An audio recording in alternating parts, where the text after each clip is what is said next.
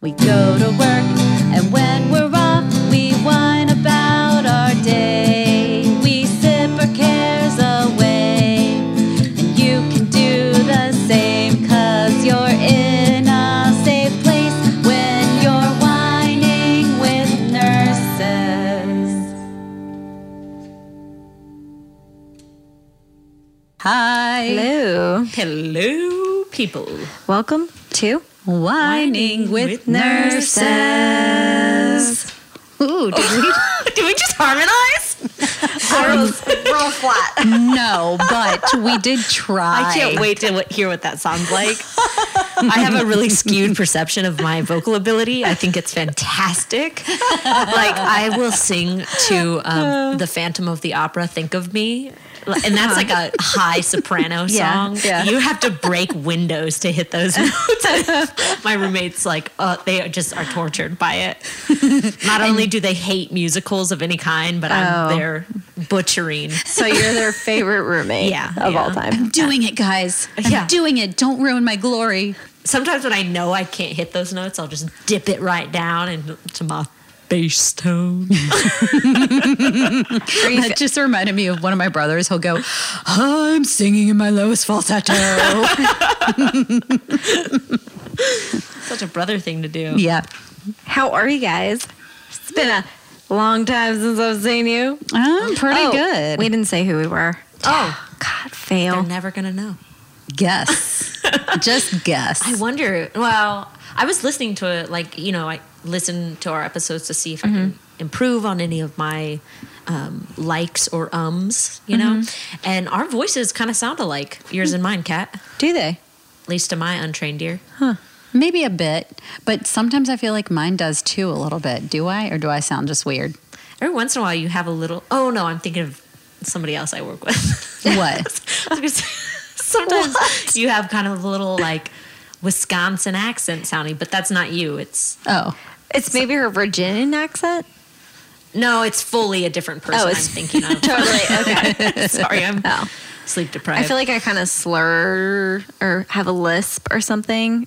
Do you have? A, I don't know. Do I have a lisp? I don't know. Do you have a lisp? I don't know. Neither of you have lisps. Okay. Anyway, I'm Kat. I'm Desi. And I'm Sarah. Now you know our voices. There'll be a quiz at the end of this episode. oh, anyway, anything exciting going on? What's up? What's up? How's your um 30 whole 30? It's Going. It's going good. I've cheated two days and had wine. So um, I I don't wouldn't call it. that cheating. Yeah, I would that's call that living. Yeah, that's coping actually.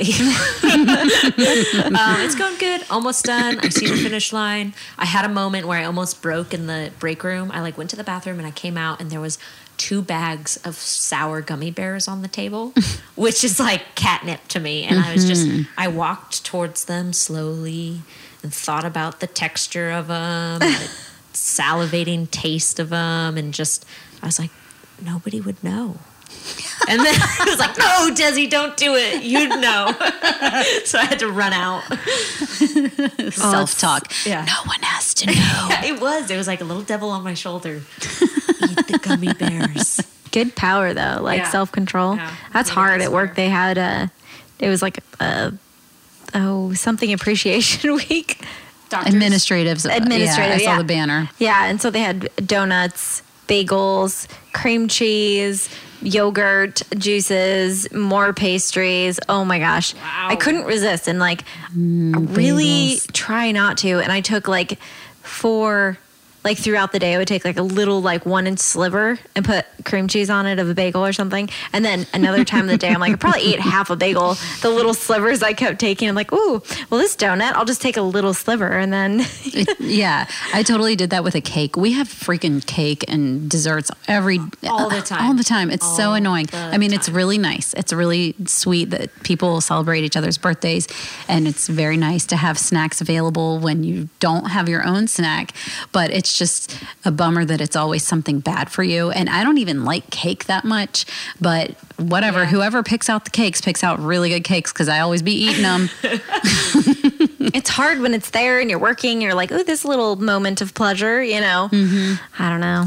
It's Or all right. it's like four in the morning and you're like, oh, I just want this to day night to pass. Like, what can I do? Oh, there's a giant ca- chocolate cake just sitting there, and you have to stare at it and want it. I will eat this whole thing bite by bite. I And could. when I'm done, it will be 6.30 and the next shift will be here. Exactly. So, Desi, open All your right. vino. All right. So today I brought uh, it's a rosé. I figured it's kind of hitting that springtime. Ooh, so the bottle's cool looking. It looks dimpled or something. It is. It has like a golf ball model to it. Oh, yeah. It's wow. mottled skin. And I actually really like bottles that are clear all the way at the top and you can see the cork. It's just like really, Yeah, and this cork has Neat. detail. Uh, so it's called Ambrose. I'll hold it for you so you can open the Okay. Ooh, bottle. Ambrose. Ambrose. It's uh, Syrah, Grenache, and Mourvèdre Rosé. Oh. I don't know if it's in that order, you know, percentage wise, but it's a 2017 from the Napa Valley. And let me pop the cork on this and we'll give it a taste.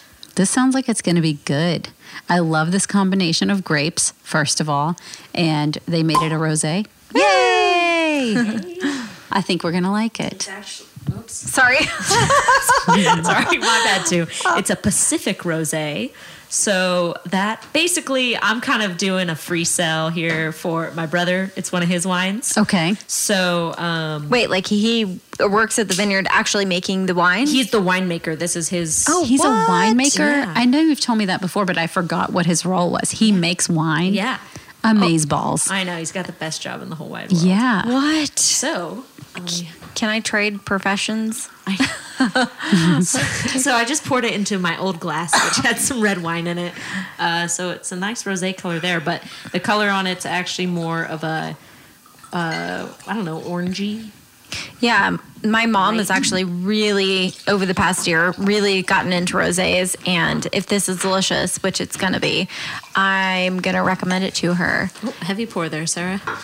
That's okay with me. That is a really cool, like, stippled bottle. I've never seen that before. Yeah. oh, stippled. Yeah, that's Is that the right word? it. I'm not sure I've never sure. heard that word. I Um, like it. it stippling when you are drawing with ink and you dot dot dot dot dot? I just, I don't know. It felt right when I said it. So, I believed you. yeah. Oh, mm, we should taste it. Maybe not all at the same time. I'll keep talking. I'm gonna Have you had it before, Desi? Yeah. Oh, yeah, okay. Yeah. It's uh, our family's favorite uh, for a nice sunny day.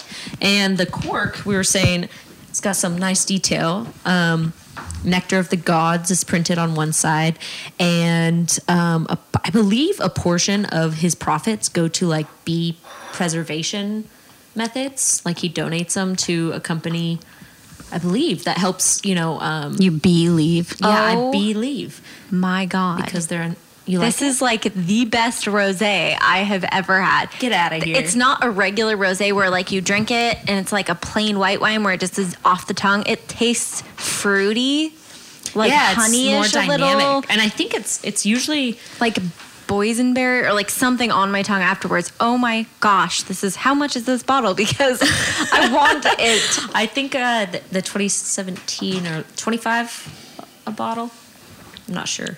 I'm not very. It's good. like fresh preserves. yeah, I like it because it's not super sweet. Whoa. Yeah, Right? Actually, it's more yeah. complex. Oh man, Jen would love this. Oh, she loves rosés, and it smells like it smells Man, floral. What's the percentage um, on it? I think his first year it was like 14.5% alcohol. In the first year, I think he dialed it back a little bit. Oh, oh my god! At first, I thought it said eighteen point eight. It says thirteen point five. Okay. It does taste like Holy So, shamoly! Yeah, like preserves or jam or something afterwards. It's so fruity and delicious. Like actually fruity. Like I'm not, you know, I'm terrible at wine. Everyone knows this. Like I think I smell some pink. Pink. Tobacco. Yeah. This is like fruit. It's delicious. Um, thanks, Desi's brother. This is amazing. Yeah. Shout out to him. What's the, should we say his name? Yeah, his name is Vin Traverso, and he makes a couple other wines, but this is his, uh, you know, first baby. He came back to the states, and this was his First production. Yeah, that's nice. Oh my I like it a lot. I love that. That's easy drinking too. Uh, yeah, I'm gonna need some of that for my lawn mowing days this summer. oh, Sarah, do you want to mow our lawn? yeah, do you have a mower? No. I'll totally do it. Do you have a mower? yeah, I do. Oh, can you bring your mower? We've been looking at yeah. our lawn. We're like, I don't know anyone who has a mower. Sarah has um, loves mowing lawns, by the way. I Does love to mow. Have my mower out on my front lawn right now. I was gonna do it before I showed up here, but You want me to do yours too? Yeah. Sure, I'll be there. book it down. I, I think I'll give I you a would bottle like. rosé. No fair. Can I clip your toenails or something? You- I have some leaves for you to rake if you want. I, want some- I love vacuuming and cleaning and doing dishes. So if you ever want your house cleaned, Man, you you're just the best. I was just, I'm gonna be a supplier that sounds great. be my harem, my household cleaning activity harem. Uh, well, thanks. This is a great shout out. I'm going to Yeah. tell a lot of people to go there. What's the vineyard called? The winery, I mean? Uh, it, he just makes it like um, it's it's just a label. He makes it. He like Oh. Where can you get it? you can get it online, Mm-hmm. um, but then there's um, some more boutique wine shops and restaurants that have it for sale. Um, Okay. I'll get. get Where more is he located? Napa. Napa. Okay. Man, cool. Yeah. You got like good people in your family. Um, no, seriously. He's the only good one. No, no, just kidding. They're all great. Did you guys? I meant to talk about this last week, but did, I'm sure you guys heard about the um, Washington State Senator Maureen Walsh and her Mm-hmm. comments about nurse breaks. Wah. yeah. Fool. Terrible. Oh, I'm so mad at her. I wanted to. I wanted to give a little context though, just because we want to be fair and accurate. Mm-hmm. Not that's what this podcast is about. It's not. It's mostly about our opinions and how we feel about things. But she wasn't talking about all nurses. She was talking about nurses in a specific context. Um, nurses at these small, um, Rural. yeah, rural hospitals that are. Um, I can't remember what the word is. It's something access hospitals, like. Uh, Limited access. yeah, something like that. So, um, talking about nurses in those hospitals and how they shouldn't have this law that was being proposed applied to them. Um, the law being that you know certain breaks are mandated, and and then she made the rude comment about they probably do get their breaks, and I you know think they might be playing cards and whatever she said. Yeah, we should play the clip. Oh, Should let's we? do it. Can All right. we? All right, go on. I'll pull it up. Um, I just was so upset about that because how dare she? Has she ever been a nurse? Even if she's talking about these nurses in a very specific context, how in the world would she know if they're getting their breaks or not? And in my experience of working in small and large hospitals and in different states where they have mandated breaks and where they don't, Thank God I'm in California where we get our breaks that are mandated by law. And even then, every once in a while, you don't get your break. And that's a really shitty night. Yeah. You know, so, but there are penalties for the employer if they don't give you that break. So it's within everyone's best interest to give it to you. Anyway, it just made me so furious that someone who has no uh, experience in healthcare. To make the claims she made. Yeah, exactly. All right. Okay. So here's a clip from the Washington Post. We're going to play.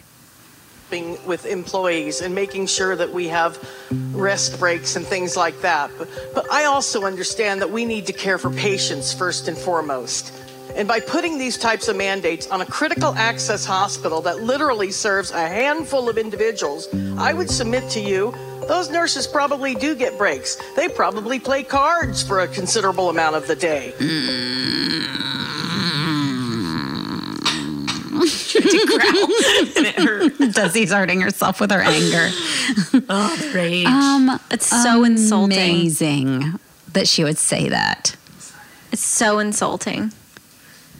Um, yeah. So I think you were mentioning while we were getting our stuff together that you you kind of get her point, but like oh yeah, I, I mean I understand. I come I can see her perspective of it, but just the the blatant um, attitude she had while she was just like saying that, you know, it comes across really bad. And like you were saying, she has no idea what what that those nurses' day is like. Like she has no experience in that field. She doesn't understand the demands that are on nurses, anyways. right. Like I wonder, do you think there's something behind that? Like, what would make her, do you think in that moment she just pulled that out of her ass or like she th- had some, Or did she write it down she ahead knew of she was and- gonna talk about this. So is that the first thing that came to mind like playing cards or you know i wonder if she like thought about it for i don't know it's just after she had such a big backlash after it, she made a statement saying like, "Oh, I definitely regret it. Uh, I was swept up in the exhaustion of the session, or something like that." Um, but she hasn't, you know, apologized. If anything, I think she's held her ground more. Really? Yeah, you know, she's like, "Yeah, I will. I'll shadow a nurse for twelve hours. I want to see." Good, do it. Yeah. You know, I, I was listening to another nursing podcast this week actually, and they this was an older episode, and they mentioned a nurse who was filing a class action lawsuit in Washington State because she hadn't been getting the breaks that were. Um, I guess Mandated. mandated by law. Um, and I wonder if that has something to do with this now. Um, and the nurses on the other podcast, and they're, of course, entitled to their own perspective, but they were saying, you know, I don't really like to take long breaks. I would rather be present for my patients and just kind of snack throughout the day, which, if you like to do that, fine. But not everyone likes to do that. And you know, I've worked in other states where you don't get mandated breaks, and it is terrible sometimes because sometimes you don't ever get breaks. You know, there was a hospital I worked at in Virginia where if you wanted to take a break, you had to, the charge nurse had an assignment, so you couldn't just give your patients patients to the charge nurse. There was no resource nurse to give your patients to. So you had to divvy your patients up between two other nurses because you could have up to six nurses, six patients at a time. Oh my gosh! Yeah, so it'd say, hey, you on this side, can you take these three patients? Can you take these three patients? And you would have to time it just so where there was a lull in the day if you could find one. Then you go to the break room. I, I never went to the cafeteria for the first year that I worked there because I didn't even feel like it was an option. So you have to, you know, make sure you bring your own lunch, fine. But I would go to the break room and you're constantly interrupted. You don't actually get a break. People will come get you for anything. And sometimes it's actually urgent and sometimes it's not. But either way, you don't get to take your mind off your work and mm-hmm. get a mental or physical break. Sometimes you have to physically get up, leave your food, it gets cold. Anyway, so I think that for me, that's why I feel like mandated breaks are so important because otherwise I get burnt out personally. Yeah, and, and like she said, it's about providing care for the patient. Well, how good of a care am I going to be providing? How quick are my thought processes going to be if I'm exhausted? You know exactly. And I think in another portion of the clip that we didn't we didn't play this part, but she said something along the lines of, um, "Oh, brain fart." Gin rummy. No, we'll come back to it. Sorry. I'll take more of that wine. Oh yeah, Yeah, it's good. Let's drink, ladies. Apparently, she's had like seventeen hundred decks of cards sent to her. yeah. I was reading that this morning. Jeez. I wonder if she is sorry or just is apologizing because it's become a thing of The backlash. you infuriated those who you should not have you know right, nurses are the most trusted profession for a reason. We are doing our freaking best, man. We're trying so hard. Mm-hmm. Why do you want to make things any harder for us than you have to Yeah. at all? Even just very incrementally, even if it's just for a very small amount of the nurses in one small area of the country. You know, why do that?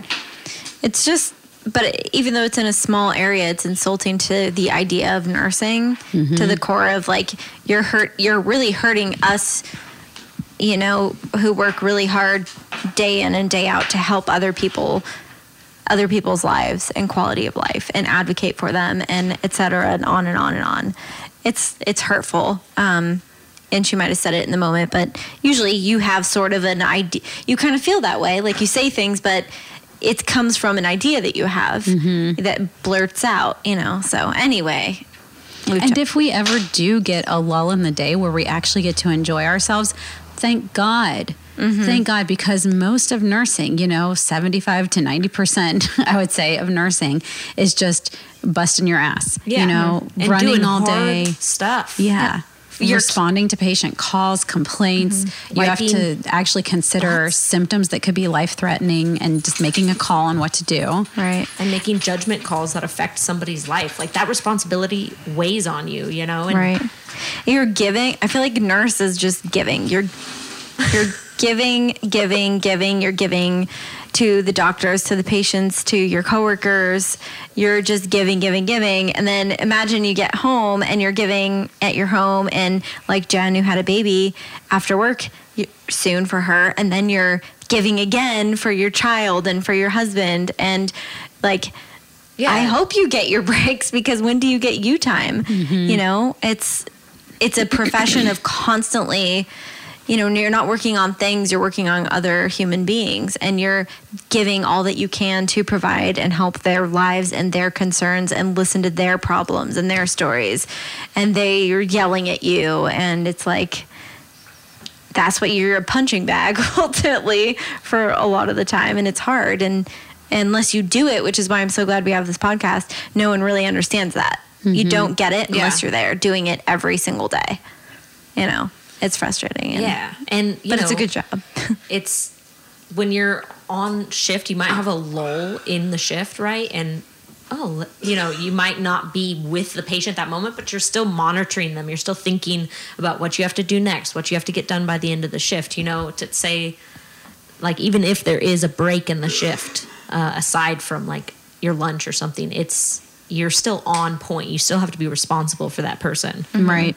Well you have to document and make sure your meds are like what are my next meds do what is this you know communications You have to have the whole knowledge of the person so that if something happens, you know what to say and do and how to respond. Uh, oh, Maureen Walsh, you suck right now. You're like the Not a good worst. Sorry. Um, well, should hey, should we dive even deeper into the oh and, and, talk, and talk about um, what it's like to experience a code? Yeah, Yeah. Wait, before we get to that, I just want to um, wine in the month club. Aside from Maureen Walsh, you're our collective wine of the month. yes. but also, can we just revisit a previous wine of the month that was just so tasty? Um, so let's revisit it. Uh, the external catheters, man, they suck. Did something happen again? Yeah, I had a patient with a male external catheter. It was a condom cath, and they just kept falling off. And then I got some very good advice from a nurse who had talked to Desi. Right, it was Yeah. you. Skin prep on the penis before you put on the condom cath. Worked ah. great for half the day, and then it came off again. Also, okay, so because it gets wet, you pee, and then the pee doesn't just get swept away in the tube like it does in a Foley catheter. It sits in the condom cath sometimes, and then his penis was getting all raw from just being red all the time. Pruny and then penis. the condom cath was rubbing on his scrotum, and then there was a raw spot on his scrotum. I mean, they really suck. Why- That's all I have to say about that. They suck so bad. and we can't like do like Foley caths for men. Like I know that I mean we do, but I'm just saying, can't there be? I don't know. Why do we even use those? I guess is what I'm the saying. condom caths. Well, for this person, because he was peeing so frequently, and then every once in a while he would have some incontinence. So then his underwear were wet and his thighs were getting wet, and he was getting a rash, and he just wanted to like not have to worry about the. Um, urinal all the time because that was backsplashing on him sometimes so it was the doctor's idea oh sorry i'm going to go on a little bit of a tangent because the doctor and the patient and i we had some things happen this week. Um, so it's the doctor's idea to put the condom cath on and i did and the patient loved it but then it just kept malfunctioning. Now this patient also was constipated and i'd given him everything in his regimen of bowel care. He had gotten docusate or colace senna. He had gotten lactulose. And then I gave him an enema. By the way, he gave himself his own enema because he does it at home sometimes. And I was like, yeah, that's an empowered patient. Do it, man. Yeah. And I was like, hold it in as long as you can. really he said, yeah, usually it's 10 minutes. And I said, great. Wait, why does he normally? Does he have like chronic constipation? I don't think so, but every once in a while he has to use an enema. He was familiar. So he tried the enema, didn't work. What? So then, no, it didn't work. Um, so then I texted the doctor and I said, hey, I think we might need a large volume enema because we just, he just had a Fleets enema, which was, I don't know, 30, 50 mLs or something. Um, and I was thinking a big old soap suds enema, you know, where you hang a bag and it's a liter maybe, and you just see how much you can get in. And then they're like, I can't take it anymore. And they poop. They always poop. Um, so he didn't think that was a good idea. He said, let's give them Miralax and Milk of Mag. And I said, I don't think that's going to work. I mean, I'd already given lactulose, which is mighty powerful. So I just felt like those were kind of first line things. And we were at a you know, Yeah. third line thing now. The heavy hitters. Yeah. So I said, I don't think it's really going to work. I really think an enema. And he said, let's just do scheduled lactulose three times a day. And I just thought that sounded like the meanest thing to do. Mm-hmm. But What? he's a doctor. And anyway, I've been trying to think about it from two different perspectives. You know, on one perspective, he's a doctor who doesn't like to take suggestions from nurses and he just wanted to do things his own way or he just didn't know and he was just not listening to me. On the other perspective, maybe he thought this poor guy, he doesn't want to have two enemas in one day. Let's at least wait until another day and then we'll give him an because he said we could do it the next day if the lactulose didn't work. So maybe that was his perspective, but the poor patient all the while was uh, constipated. Miserably so. Yeah. Mm. Hmm. He was a sweetie too. Mm-hmm. He was so nice. How many days in, since he'd pooped? The twentieth. It had been 4 when I last talked to him. I don't know if he's pooped. Hopefully so. Fingers crossed. Fingers removing the fecal impaction. Uh, have you ever had to do that? No, Heather? I considered doing it for him, but he had already done it for himself. Oh. What an angel. But Wow. it didn't work. Oh. what an angel. Did he like He- borrow gloves and like? Weird definition of an angel. he did his own fecal impaction. He was a total sweetie.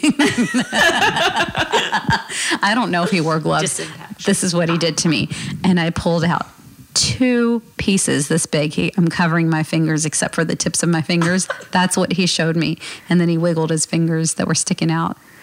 Uh, oh, cute. okay. He's just While he so was in the cute. hospital, he did Dreamboat. this. Have you done a fecal impaction? No, I, that's another hard line for me. I You won't- know who has? Jenny down in San Diego. Oh, we should ask her about that oh, mm-hmm. sometime. One time we were camping and she was talking loudly about how she had done a fecal disimpaction. And then later we heard the campers next to us. They were like, Did you hear what those people were talking about over there? They're talking about putting their fingers in someone's asshole. yeah. You're like, you should hear our lunch conversation. and those people should not get breaks.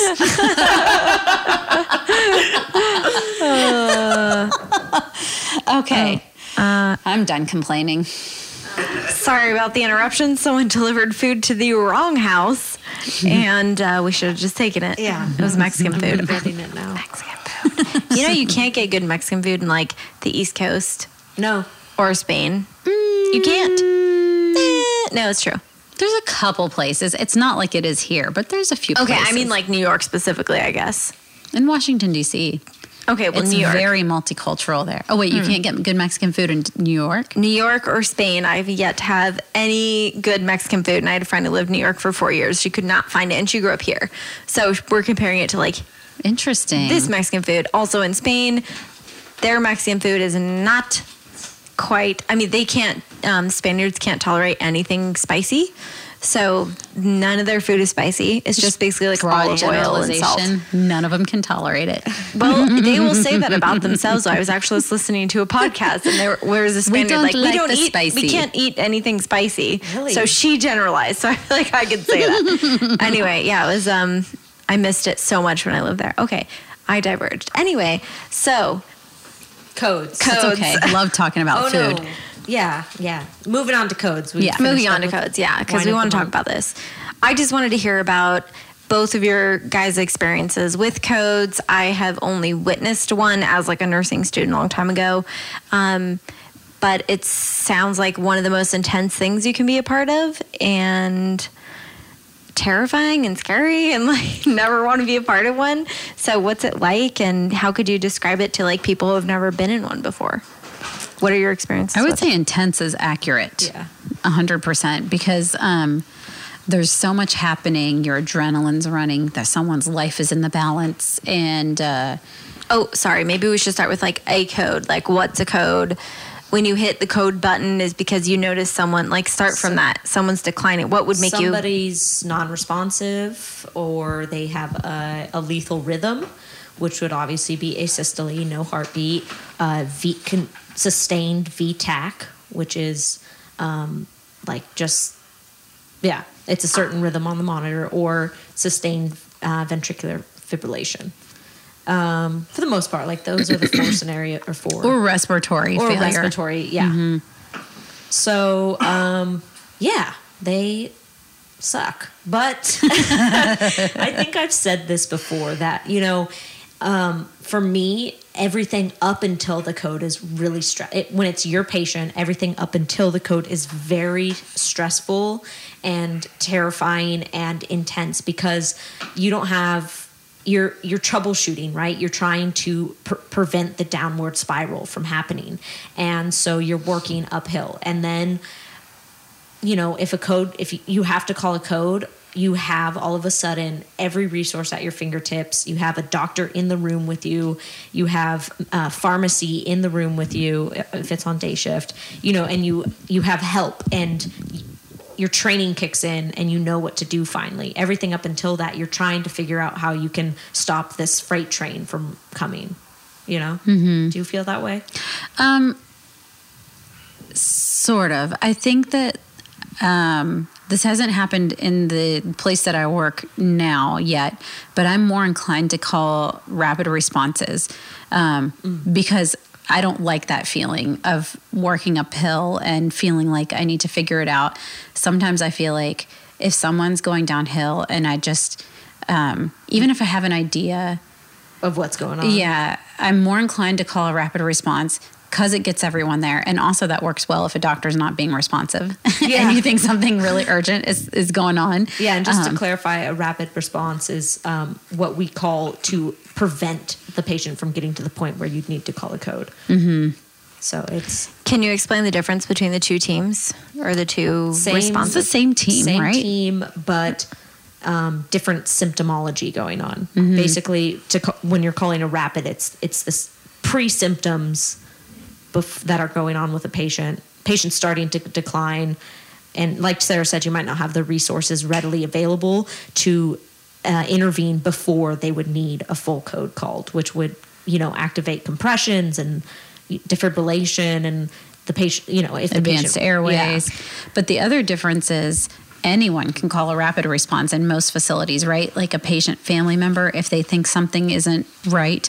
So it doesn't have to be just for respiratory distress or cardiac distress. It can be um, someone's um, just doesn't seem right and someone has a bad feeling about it or uh, a certain lab value has gotten really bad and no one's really done anything about it and you just have a bad feeling about it or you know someone for example blood sugar. If someone's blood sugar is like fluctuating a lot and you're afraid it's going to tank or you're afraid something else bad is going to happen you know um, anyone can call a rapid response. Um, so yeah but then the same general group of people come they think through the same things what could be causing this what should we do you know and there's a doctor there kind of directing the team um, but it's intense still either way You mean like so the doctor will say, okay, so these are the vitals, whatever, this is what's going on. Let's give this med or let's do like is that what you mean? Possibly. It depends on what's happening. Um, and sorry, just to go on a little bit of a tangent, there's one hospital that I worked at where I feel like they called rapid responses for everything. One time I went on a break and there was a nurse covering for me, and I had a patient who was pretty lethargic, and that was just the specific thing that was going on with him. He was lethargic at the time. It wasn't something to worry about. We knew why, and it was stable. Well, the nurse covering for me just wasn't comfortable with it. And when I came back, she had called a rapid response. There were all these people in the room, and it was like, oh, it's the same thing? Yeah, it's the same thing. Bye bye. so, in some places, rapid responses get overutilized. Um, but basically, it depends on what's going on. If you call a rapid, um, if someone is still awake, alert, and oriented, you know, people arrive and we just have a conversation, and they might say, "Let's get this lab test," or "Let's get a an EKG," and da da da da. You know, they might think of different things to investigate further. And no one's upset that you called a rapid on someone who's like oriented, alert and oriented. No, that's the point of it. You're supposed to Prevent, Yeah, yeah, exactly. Um, whereas if you're calling a code blue, it's because someone's already needing a specific intervention, like chest compressions yeah, and, and specific airway and protocol. yeah. Mm, okay. So code blue and the other codes are more like patients now unconscious and we need l- literal life saving at that moment, Yeah. hands on Yeah. care. Yeah. Okay. Rapid response is like we're getting close to that. We need to prevent it. Like I have a bad a lot feeling. of time I find that um, it's actually really good, especially with this particular hospitalist we have. Um, we basically have a rapid response without calling it because the doctor, you know, will call them and say, "Hey, we need you to come to the floor," and he will right away, and he'll get involved. Um, we had a patient go into AFib uh, with rapid ventricular response in the 100s. I'm sorry, in the 200s recently, Ooh. and was very symptomatic. and um, the doctor, you know, we told him what was going on. He said, "Get me the defibrillator and get me so and so meds. We're going to do bedside cardioversion, Ooh. synchronized cardioversion." Oh, And how'd so that go? It wasn't successful. Uh, the patient lived, but we shocked him th- two times, two or three times, and it it did not. It would, you know. Come down, his rate would come down a little bit, but just shoot right back up. So, Was he in a lot of pain after that? Um, we gave him meds to sedate him and and, Okay. and pain meds. Um, so you know, we make it as comfortable a situation as that can be, and they oftentimes don't remember it anyways. So, um, but he did. He was like, "Oh shit!"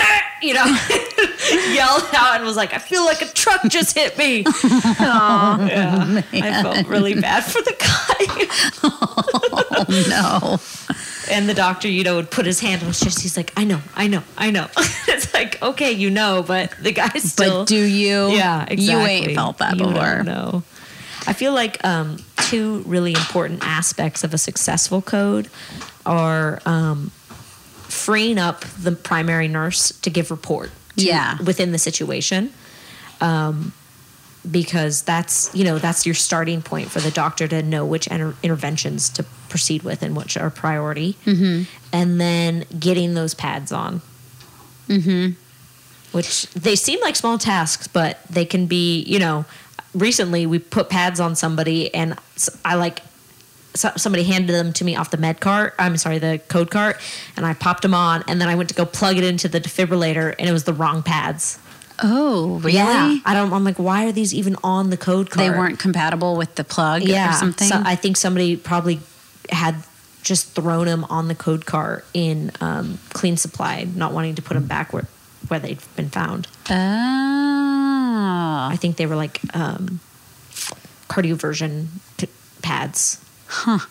That's interesting. You know, I feel like another thing that, um, in my very short experience of participating in codes, because I've only participated in three code blues in my life, and two of them have been very recently. Um, one thing that makes a huge difference is the code leader. So there was one code I participated in that was just between the change of night shift to day shift. So there was a day shift doctor who seemed very experienced, and he arrived and he said, I am going to be in charge of this code. You know, people had already been doing stuff, and in the meantime, the charge nurse for the unit had been calling the shots. Then he arrived and he said that statement. He's the ER doc. okay. Yeah, they they're the ones that are c- contractually obligated to respond to a code blue. It was really reassuring because he got there, he said that, and then everyone else just kind of fell into their roles. We talked about are you recording? Who's doing this? Who's doing that? Because we knew someone else was doing the big picture thinking. Um, on contrast, there was another patient on night shift, and there was a doctor who showed up who I have no idea who he was. And he was really nice, but he was a little, little nonchalant about things. And I felt him going through the same steps, but with less confidence. So it made me feel less, less confident, even though he was doing basically the exact same things as the doctor on day shift. He just didn't sound uh, as commanding or uh, assertive. Yeah. Basically, he was like, um, have we done this? Should we think about that? You know, kind of like a nursing approach to things Yeah. where it's like, let me ease you into this scenario. Instead of like, push that, let's do this now. exactly. Um, like prepare another round of epi. You know, it's very to to have that communication. is yeah, so key. Direct, to where people feel confident in what they're doing. Now, to be fair, the person on the night shift, it, it it doesn't really, it didn't affect how the patient outcome came. The person on the night shift happened to live through that code, and the person on the day shift did not happen to live um, through that code. They both ended up dying in the end, by the way. Um, I think, but but so not to say that you know It the affected code the leader is outcome. everything, yeah, in in the patient outcome. But it does make a difference in how the people in the team feel, I Mm-hmm. think, and act. Definitely. How many codes have you guys both been in? If you Three for guess. me. Three. mm-hmm. Code blues, if we're talking about that. Probably seven, seven ish, I think.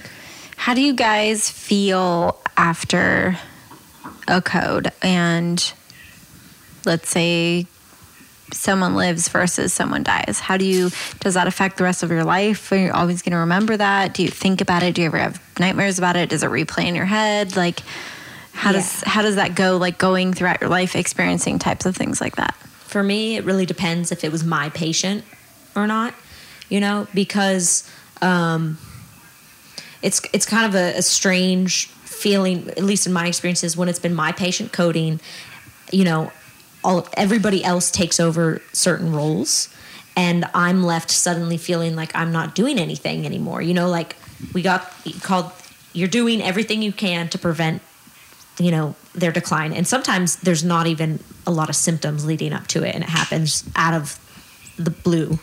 Um, but anyways in a rapid or code a lot of times it feels like all of a sudden everybody else i'm always like wow i feel like i didn't even do anything like everybody else came in and did what i was needing to be done but it's because i need to be able to think clearly enough to communicate what were the precipitating factors, what this person's here for, because the doctor that comes to the code isn't familiar with this patient most of the mm-hmm. time. They so they need to understand. They, It's true. That's such an interesting component. It's like they don't even know why they're here. They don't know uh, any bit of their history. You have to tell them literally everything, and then they have to make decisions based Yeah. on what you're Well, telling that- them. That's what's so nice about ACLS protocol is, you know, you are looking at symptoms of the patient. You're looking at the, what the monitor is putting up, and based on those two things, you either go route A or route B. You know, and um, you know exactly what to do, how to respond given the rhythm on the monitor, or you know what you've given them already. It's it's a protocol for a reason. Which I need to brush up on because I'm renewing my ACLS next month in a couple Nice. weeks. And I don't do that much. Like, you know, thank goodness that um, that I need to use that protocol. So I'm like, this is a perfectly timed talk. Yeah. um, to your question about how does it affect you, um, it's funny because the first code I ever participated in was about four years ago, and it, all I did was hold an airway, and then the patient cut, carted away to somewhere, and then whatever, it was fine. Um, so I had very minimal, you know, interaction. And then the two recent ones I had actual physical inter I did compressions and it really affected me. I didn't think it would affect me that much, but I thought about it a lot for days and probably even weeks afterwards. I was thinking about how awfully traumatizing it is to experience chest compressions and I already knew that and you know we've talked about it in previous episodes where I was like I don't want compressions because it seems horrible and awful but now I've actually seen it it's horrible and awful done it. yeah That was a particularly rough one. We were compressing this guy for a very long time, and he was a small man. And I mean, the it's a very brutal act, mm-hmm. a necessary one, but still, I mean, there were Makes you feel like a Dothraki. burns. Yeah, there's friction burns. you know, there's um, noticeable physical damage that you're inflicting. You know, it's funky. that must be weird knowing you're inflicting the damage, yet it's a It's for your own good. Yeah, Yeah. it's like we need this. It's a good thing. I'm not hurting him, but I'm hurting him, and it's weird. It, I had a guy that had recently had a uh, redo sternotomy. So he had had several years ago um, a CABG, and uh, the plate or the the wires didn't heal right, and so he had a mobile sternum, and so they had gone back in, opened him back up, and put in a non-unionized plate. What does that mean I you, it's like a what is it? It's like it's to reinforce the the structure of the sternum. Um, I don't know what non-unionized really refers to, but to do compressions. I'm imagining that it's a plate on this side of the sternum, a plate on that side, and then little chains in between that keep it together, but not completely together, so it can shift a little bit. Yeah, maybe. That's my imagination, people. This is not medical information. Don't quote us on that. That's Did you do imagination. you, you have to do them instead of the standard, you know, one hand over the other and pressing with the, the Uh-huh. heel of your hand. You do them um, like this, like fingers interwoven and you're um, vertical along, kind of along the incision, a little off the line of the Ew, incision weird. to distribute the impact. And I, I How was, did you even know that? uh, I had just learned that maybe a month prior, and I, you, I, my um, on nights, you know, typically the first person to come to a code is our supervisor, and um, this one supervisor we have is excellent, excellent, well, you know, really great clinical knowledge, and he was saying, "Press harder, Des, press harder," and I, you know, it, I, it just. I wasn't because it felt so funky initially because I'm like So you're pushing with like your interlocking fingers. That's where the main pressure is coming from, not your Well, palms. Not you're not like pinpoint. Right, I can yeah, see so, that, but, um, like- to re- to distribute out the pressure more. oh, so the whole thing. You're just trying Yeah. to do even pressure on the whole. Yeah. Okay. I get it. Okay. I see. And uh, it was a weird feeling. That's weird. I was like, I could feel I'm messing up the surgeon's work right now. Which I mean, because that's the fear Which instilled from me. Exactly, exactly. And that's what my, after after the, my supervisor, I was like, I need to press way harder initially, right? Like, and he's like, Yeah, you need to go like full on. You don't let up. And I was like, I know. He's like, every surgeon, if they're there, will be sa- saying, Don't do that. Don't mess up my work. Like he's experienced that where surgeons are at the bedside saying, Really? yeah, and he's had to yell back at them. It won't matter if the, I don't perfuse. Yeah. You know? Exactly. Ugh. Jeez. Man. Sorry, I'm just like taken aback by that a little bit because I didn't even know that was a thing. The double, whatever you called it, sternotomy, non unionized plate. Yeah, I don't. I mean, I don't know the specifics of it. Um, but Could you feel it like shifting It under felt your different hands? than other compressions I've done. It was a, a harder, like surface area because there's a plate in there. is the plate in the center, or is there a line down the middle that's like not? I I, I don't know that Okay, much. we have to do a we should look Yeah. that up. Yeah. it wasn't my patient, so I just was responding. There- you know? yeah. But when it's your patient, you think about what you did or didn't do before that. You know, the code happens. We had a a nurse who recently went through her first code, and it was a very traumatic code. It was um, the patient was pouring bile, for, like vomiting it, but it was like a, a spigot, and Mm-hmm. the patient was unconscious. And anyway, and I think I was there for that one. Yeah. That was my second code at this hospital. Yeah, I think Yeah. we've talked about Very that traumatic. It was right. I mean, I wasn't Yeah. there, but hearing about it and Ari, this is where what you're supposed to do in a code and what actually happens don't sync up because they're like, oh, if object found in patient's mouth, roll them to their side, clear object, put them back on their back, resume compressions. You know, in in our ACLS algorithms or BLS algorithms, this was profuse vomiting that just did not stop. And even when we got the airway in, so much vomit came out of the um, the, The tube? uh, yeah, the tube. What's it called? It, yeah, the intubation tube that um, we thought we had it in the stomach. But in, she had in the esophagus. aspirated that yeah, she had gotten Oh so much bile in her lungs that is, it was actually in the right place, and it, ugh, and you know, initially, the nurse who had a, called the code button and you didn't even have time. Like she just in her mind it was compressions right away, and she got on top of the patient in the bile and was pu- the patient was sitting at like a probably 80 degree angle because they had had her up to prevent aspiration and was pushing like this Oh my gosh, like forward. So Yeah, she's ver- pushing, like yeah. imagine pushing against a wall, sort of. exactly Yeah. So Wow. And then And- someone came in and pushed the call button. Well, or- she had pushed the call button, and so just the time it took for people to get in there. But she started compression. Yeah.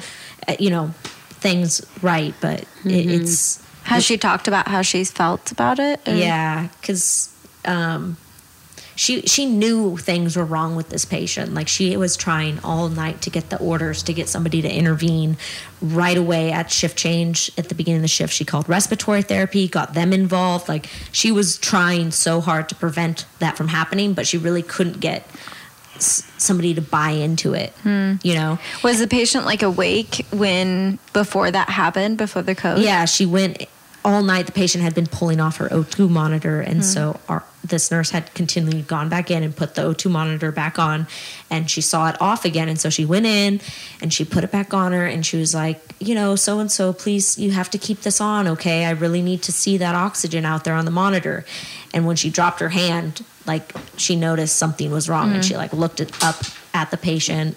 Mm-hmm. And was like, "Oh my gosh, she's she's not Yeah. She's not there. Yeah. That's crazy. Hmm. Man. And a lot of the times, you know, on night shift, the the attitude is keep the status quo. You know, because we don't have the resources to, you know, we we don't have physical therapy there. We don't have a lot of the resources there that you'd want, and and the goal is for the patient to get rest. So you're not like, you know, working the patient trying to wake them up and do interventions And- all night. yeah, and so- and sometimes there's only one respiratory therapist for the whole hospital at night. yeah. Can you explain what a respiratory therapist does for in general? Oh, so many things. Respiratory therapists are great. They are so I had a patient recently who was in um, the hospital with uh, pneumonia, and he was the stoic man who he, you know, stayed home for several days with gasping for breath. And um, his wife was like, Yeah, we thought he was going to fight it out. Like they were just very stoic people. And when I got him admitted, I was like, Whoa. He wanted to go home from the emergency room, and they made him, they really strongly urged him to stay, and he did. And when I saw him, I was like, How have you been living the past few days? He was just, you know, really geez. gasping. And so I took care of him the first night, and he was started on antibiotics and respiratory treatment. So I thought the next day when I came back, he would be better, and he wasn't. He was just as bad.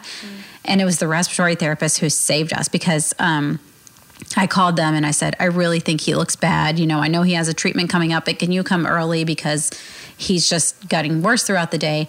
And I had texted the doctor, and the doctor was like, Yeah, I can see this. And he was starting to lean my way. But when respiratory therapy got there and confirmed what I thought, everything happened. And then they started doing all kinds of interventions, respiratory wise, for the patient that so they can come and they can, you know, assess breath sounds and you know look at the O2 sat and make a determination about that and they can do interventions like or you know from gas. treatments like nebulizers but also BiPAP they can do yeah ABGs High flow Yep. oxygen. they have really great ideas for how to treat respiratory distress more than what we know because we don't know all that stuff Yeah.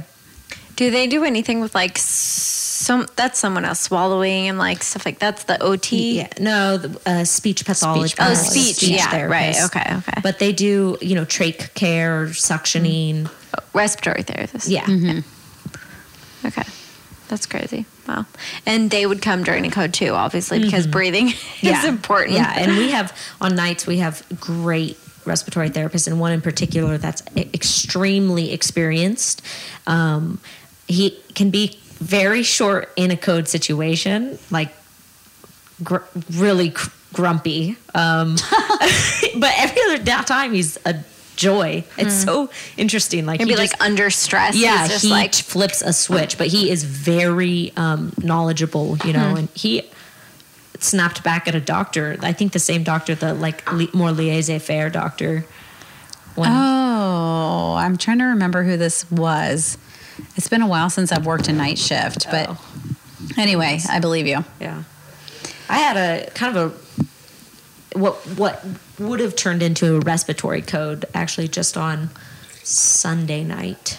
Um, I had just had a patient come down from the ICU right before shift change, and he was in for um, pneumonia slash CHF, and but um, they were initially leaning more towards pneumo- pneumosepsis, and so they were treating him per septic, septic sepsis protocol, which means fluids. Mm-hmm. And for somebody who has CHF, mm.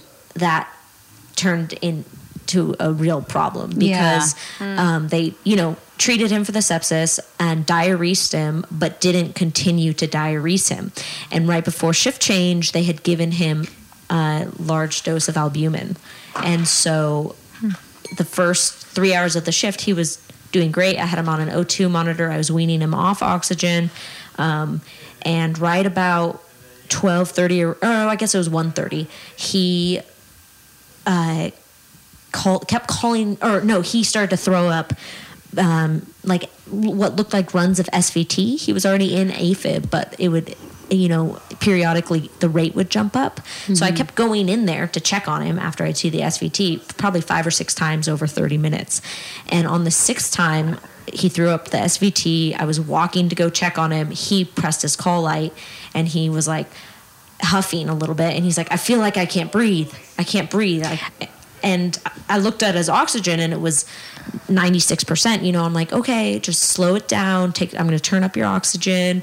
Let's, you know, and he's a very neurotic, typical COPD patient. There, he also had COPD. They're very Oh, hyper focused on, you know, their breathing. And mm-hmm. so I will admit, you know, like I had initially for that first moment written him off a little bit, thinking it was more neuroses. But by the time it took me to, I, I listened to his lungs and they were coarse. So I went and I called the doctor immediately and asked for Lasix. And by the time it took me to bring Lasix back and I went back in, he was like just his lungs were so wet everywhere. I could hear it standing at the doorway. And it was like flash pulmonary, pulmonary edema, and he tanked so quick. But we um, got him on BiPAP at 75% O2. And, you know, basically we we got him up to the ICU just in time because um, of all the work he had put in trying to breathe. He had depleted so many resources and he tanked that night. They had to intubate him. They had him on like six different drips. They redid his labs and his WBCs had doubled. Wow. It was it was nuts. But I had Jeez. great support because I'm not a super experienced nurse, you know. I'm still gaining that critical judgment. Mm-hmm. And my supervisor was there, you know, and was like, let's get him like you seem worried, let's check him out, let's get RT involved. And then he was like, we'll give him 10 or 15 minutes on BiPAP. And if he doesn't improve, I'm telling the doctor we're moving him to ICU. Hmm. yep. and to have like that a good call. leadership, you know? Mm-hmm. Just hearing these stories, it makes me feel like, oh, you know what I wish that we did have in our hospital? I wish that we were um, a stroke certified center because we're on a heart and vascular unit and people are prone to having strokes Mm-hmm. after certain procedures. And we don't have a regular neurologist at our hospital, which is what prevents us from having That that certification. changed. I Really? heard. I just, okay, sorry, funny You- story. You don't have a neurologist? It's not like the other day? I was out on the balcony eating lunch, and I saw some doctor doing selfies, and I tried not to let him see that I was seeing. But then when I got up to finish my lunch, he saw me watching him, and I was like. Hmm, waved real quick, you know, and then I saw him outside of the elevator, and I was like, "Hey, balcony selfie selfie taker, you know, how's it going?"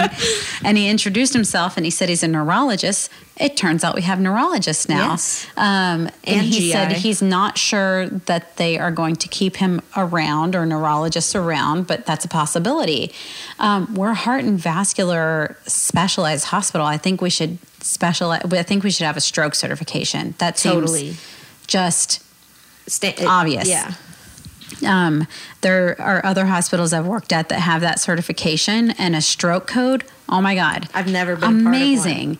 Um, so this is one instance of a code that I've experienced that went super duper well. So there was one patient I had in uh another hospital one time that um, I went in, I wasn't even doing a neuro assessment per se. I was just checking on the patient, you know, just going and talking to them and seeing what was up. And something seemed off. And um, I thought they might be having a stroke. They'd already had one before. So I let the charge nurse know.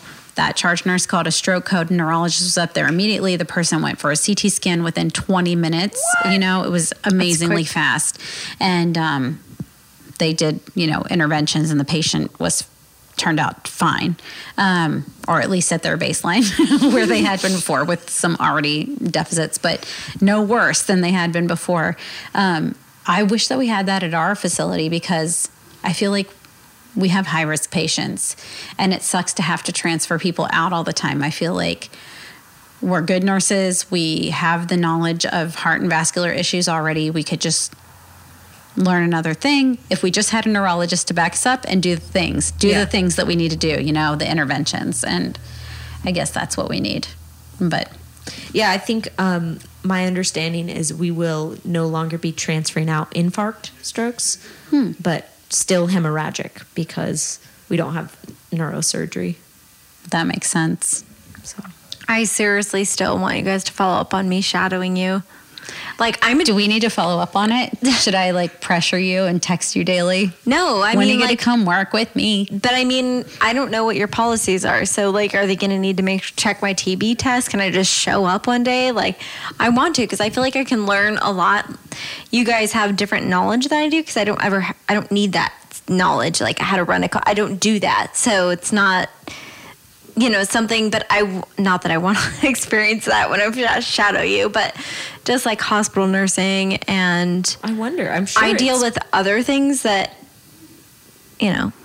Yes, It's a no, totally I different know what you deal with. Oh my God! Today I worked in the office with you. Mm-hmm. Yep, it's all coming back to me now. It's different. It's like not as acute stuff, and sometimes it is. So I feel like it seems silly in comparison, but nope, it's No. not. it's it's mostly it's a like whole nother set of skills that you need to know. You know, oh my god! and today, be able to navigate. I heard Kat totally be like the most calming person on the phone. I think I told her she should be a nine one one dispatcher. Someone was com- like freaking out about uh, a pain that they felt in their chest that wasn't cardiac related chest pain. It was somewhere else, and it was because of some musculoskeletal thing. And also, the patient referred to the pain on their body. It hurts right here. And Kat was like, "I can't see where you're pointing, so will you tell me?"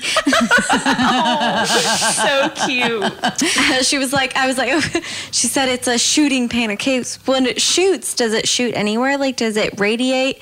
Well, right here.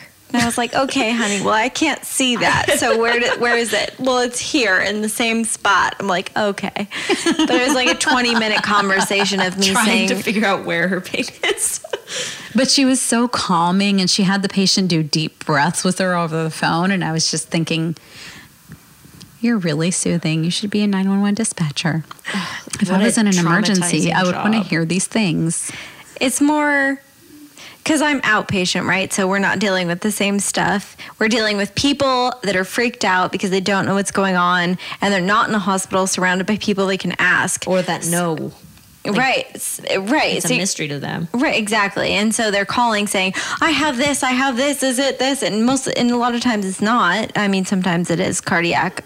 Actually, Oh, okay. yeah, you got it. It's bad. It's real bad. most of the time it is obviously actually because they're all cardiology patients but um in this instance today it was it was like musculoskeletal pain but she was convinced it was her heart and she was crying on the phone for 20 minutes. And i'm okay let's do some deep breathing. I want you to sit with both feet on your floor and i'm going to stay on the phone with you and i'm going to wait. Okay now take deep breaths in through your nose and out through your mouth. I want you to feel a wave of warmth go over your body and take and you're sitting this but a lot of the time but that's what they need. Like that's what you have to do because they're freaking out it's not life threatening it's fine and they feel it is and when you f- your brain is the most powerful thing in your body if you feel that you're having a heart attack you're going to get symptoms and it's going to be scary and i know this because i feel this all the time i'm like i i was telling sarah today i'm like i have It's chest weed. pain No, I'm just kidding. no, I don't even smoke because I got SVT and freaks me out. you say SVT like you're at a concert. SVT. SVT. No, I have like PSVT. SVT. But but after this podcast, you guys got to like check me out, make sure nothing's happening. Um, but anyway, You're fine. it's fine. I know It's I'm totally I fine. want you It's, to take eczema a deep and it's fine. Take a and deep feel breath. the warmth sinking over you. That drowning sensation. No, I'm just kidding. no, that's the worst. You should not help people. that drowning sensation. The Your water is filling your Are lungs. filling up with water, I I hypnotized a patient sinking once- slowly. once. What? He was like totally, He could. He really needed the BiPAP, but he just couldn't tolerate it. For so it was. I, it was a night I could sit in the patient's room for an hour and be with him and talk him through it and just say, it just breathe, find the rhythm, find the rhythm of the machine. You know, I'm gonna breathe with you, okay? You know, and I would. I, it was, I'm sorry, I'm avoiding singing a Gloria Estefan song. Don't avoid. Don't avoid. oh yeah. All right, go on. Sorry. but yeah, and I hypnotized him to sleep. Did you really? Did Yeah. you like snore in the end? Yeah, he was sleeping, and That's the great. next morning he was like, "That was amazing," you know, and I was like, "Thank you." Take you thought home so, in my too. It pocket. is good for me too. I wish I could hit. Find the rhythm. I love hearing myself talk. So But there's just like so many things that you do to help people in all these different ways. You know, it's crazy. As nurses, I think we're awesome. We're like, We the bomb. we Kick are. Oh my people. god! Can we just say right now that we are so great and So- we are Maureen Walsh? you don't even know. you don't even know. We're playing cards right now. I don't know. Do you know? She does not know what it's like to have a patient that isn't doing well, and for 12 hours you are freaking out and stressed. And every time the monitor goes off, you wrench your neck around and see if it's your patient. Like she does not know how long 12 hours can be. Maybe she should mm-hmm. shout at you instead of me. I, I'm about ready to. Give her a call. Hey, what? Dear Maureen, please come here. Man, she's getting so much like. Just I- Listen, Maureen, we're sorry if you come to the hospital as our patient. We're going to take such good care of you because that's what we do. Yeah, we- we're and gonna we have to. can't not do that. We, yeah, we have to. Um, and I, hope you feel every second of it.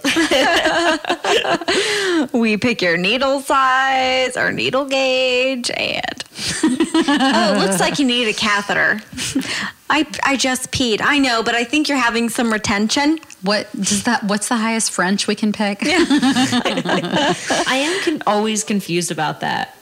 Oh, what's big? What's the smaller? yeah. yeah. because it's like the opposite Is it the opposite? Oh, because IV catheters, the higher the number, the smaller the gauge. Mm-hmm. And in urinary catheters, the higher the number, the bigger the gauge. so, like 24 gauge IV is really no. small. Yeah.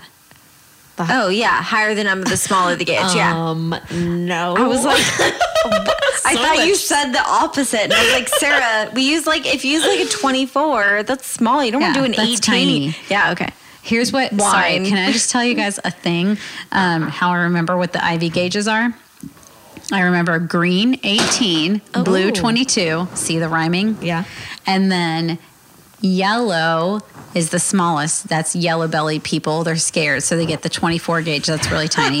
and then pink's the only thing left. That's 22. That's the one between. Pink's 20. What I mean, 20. Yes, you're right. 20. Because I So already said blue blue 22. 22. What would happen if they like randomly changed the colors? I would have to Oh my develop a new I scheme. don't. I would have to come up with something else. Or you could just give people some terribly uh, large IVs.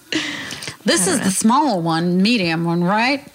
We had a patient today who came to the office who's having a stress, a dobutamine stress test coming up, and they were asking if we could do a access her port. Mm-hmm. To do this, and I was like, "Oh, that'd be great. We don't need to do an IV." But none of us are certified to access ports and have never done it, and we Except don't have me. we don't have the needles. yeah, be Sarah, come work certified? that day. But I don't work there regularly.